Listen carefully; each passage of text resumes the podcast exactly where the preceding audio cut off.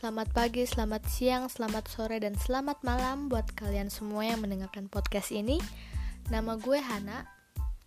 Ini adalah podcast pertama gue. So hari ini gue mau bagiin ke kalian semua mengenai perubahan sosial yang terjadi di masyarakat, di lingkungan rumah kita, lingkungan sekolah kita, atau di lingkungan tempat kerja kita masing-masing. Apalagi di saat lagi pandemi ini, di mana COVID-19 mulai menyebar di negara kita, menyebar di Indonesia, banyak sekali perubahan-perubahan yang kita lihat dari masyarakat dan lingkungan sekitar kita. Betul apa betul? Tapi banyak banget juga yang nanya, perubahan sosial itu apa sih? Apa sih perubahan sosial itu? Nih gue kasih tahu, perubahan sosial adalah perubahan yang terjadi di dalam dan pada masyarakat itu sendiri. Ya namanya juga perubahan, ya pasti ada yang berubah di suatu masyarakat. Mau itu masyarakat itu sendiri, mau itu orang sendiri atau ada sesuatu yang berubah dari lingkungannya. Dari materi-materi yang ada, teori-teori yang ada dari Laurer, kalau kalian tahu, ada dua teori yang dia kasih. Ada teori siklus sama teori linear. Apa yang bedain itu? Siklus ya namanya juga siklus siklus air siklus uh, udara ya berpaling berputar hanya di sekitar di sekitar situ saja. Dan di dalam siklus itu ada primitif tradisional modern. Dari primitif ke tradisional terus ke siklus. Lalu ada yang namanya linear. Lebih gampangnya lagi perkembangan. Ya dari primitif ke tradisional dan ke modern cuma dari kalian bingung lagi apa sih itu modern apa itu tradisional dan apa itu primitif? Di sini gue jelasin singkat aja primitif itu adat ajaran yang turun temurun yang benar-benar supernatural dari setiap suku atau adat-adat yang ada. Tradisional apa? Sama tradisional adat. Cuman primitif lebih supernatural daripada tradisional dan modern. Modern yang sekarang. Ilmu pengetahuan di mana-mana dan era digital era teknologi yang luar biasa sekarang. Itu yang membedakan uh, antara modern tradisional dan primitif. Dan juga uh, di perubahan sosial itu ada yang namanya bentuk-bentuk perubahan sosial. Ada ada bentuk evolusi ada revolusi. Apa sih yang membedakan mereka berdua antara evolusi dan revolusi? Kalau evolusi itu perubahan yang kecil. Kalau revolusi itu perubahan yang besar. Apa sih lagi maksudnya antara perubahan kecil dan perubahan besar? Dan sini gue jelasin sedikit aja, evolu evolusi itu perubahan kecil yang tidak mempengaruhi lembaga. Apa itu lembaga?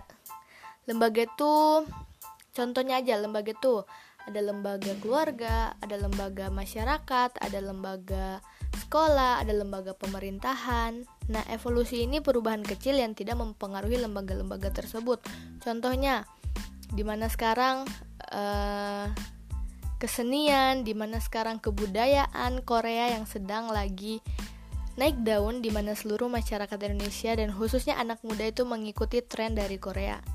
Namun ini tidak mempengaruhi lembaga kan ini nggak ini tidak mempengaruhi keluarga mereka, ini tidak mempengaruhi pemerintah karena ini cuma berlaku di setiap uh, individual saja, tidak mempengaruhi lembaga-lembaga yang ada.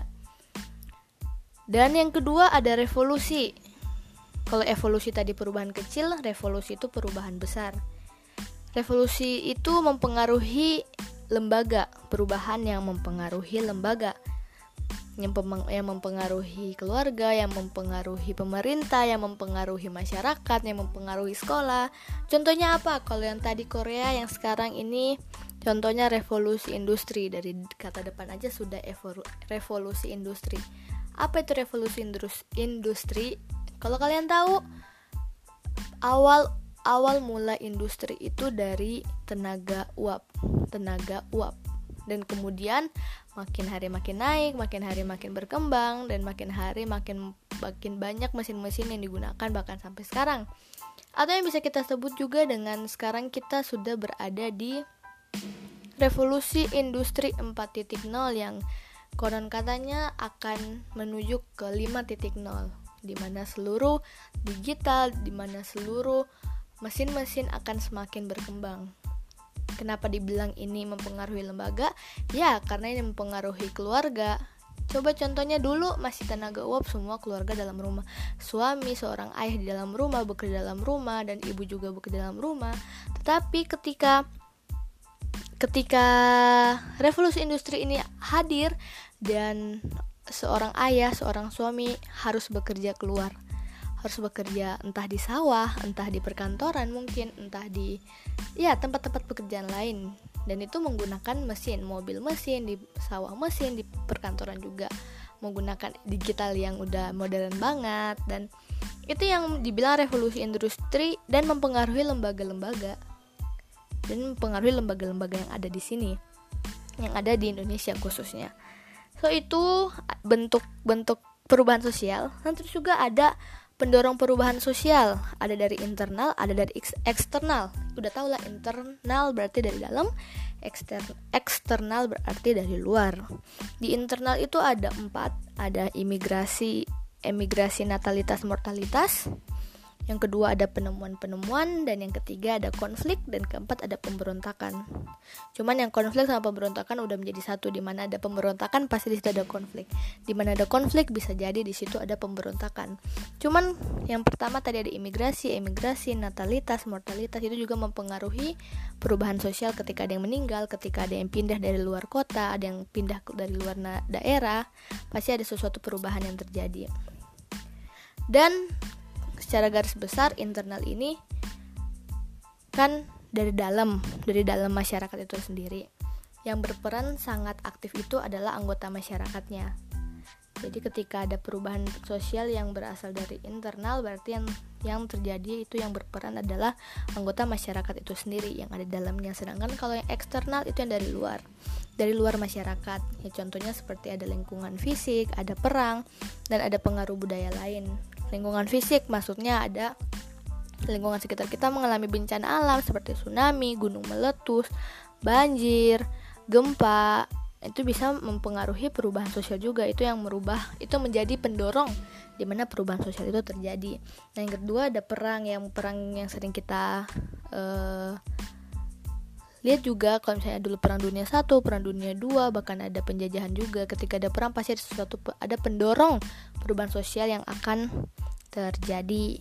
Nah terus juga dari ini sebenarnya gue mau tarik satu kesimpulan dan gue mau contohkan yang tadi gue bilang apa sih perubahan sosial yang terjadi di masyarakat setelah COVID-19 ini masuk dan mewabah di negara kita di negara Indonesia banyak banget sebenarnya perubahan-perubahan yang kita lihat dan itu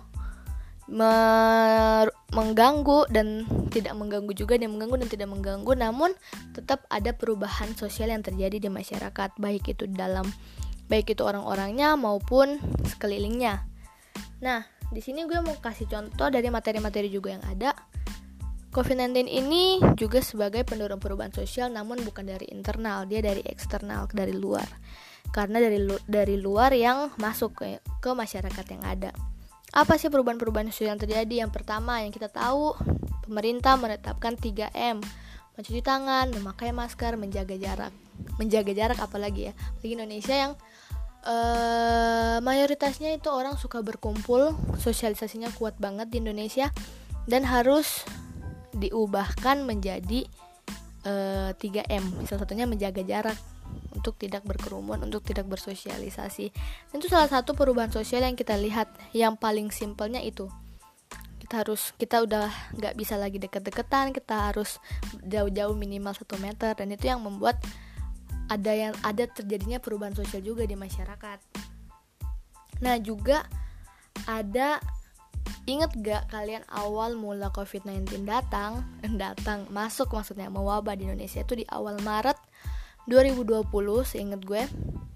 Dan ketika pemerintah e, memberikan kebijakan untuk lockdown, untuk PSBB, untuk semuanya bekerja dan sekolah dari rumah, melakukan semua tindakan dari rumah, dan semua masyarakat dengan cepat langsung berburu ke supermarket-supermarket untuk uh, menyiapkan penyediaan ya, menyiapkan penyediaan di rumah karena takut nanti akan PSBB yang sangat apa berat, sangat tidak diperbolehkan sama sekali untuk. Akhirnya mereka pun langsung bergas tuh semuanya beli beli beli beli beli. Nah akhirnya membuat kerumunan waktu itu di supermarket-supermarket. Itu salah satu perubahan sosial juga.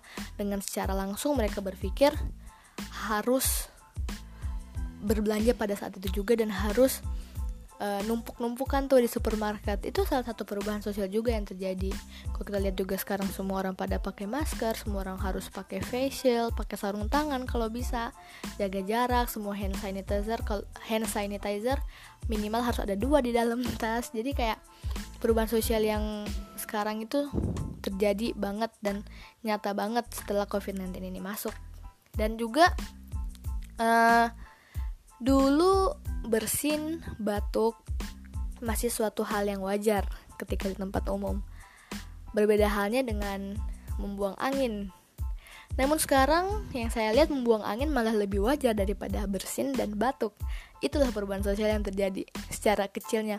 Kita nggak usah lihat dulu terlalu jauh, kita lihat dulu masyarakat sekitar kita, lingkungan sekitar kita, karena ini kan uh, judulnya perubahan sosial di masyarakat. Ya berarti yang sekitaran kita. Dan itu yang gue lihat dan gue mau bagiin juga ke kalian semua.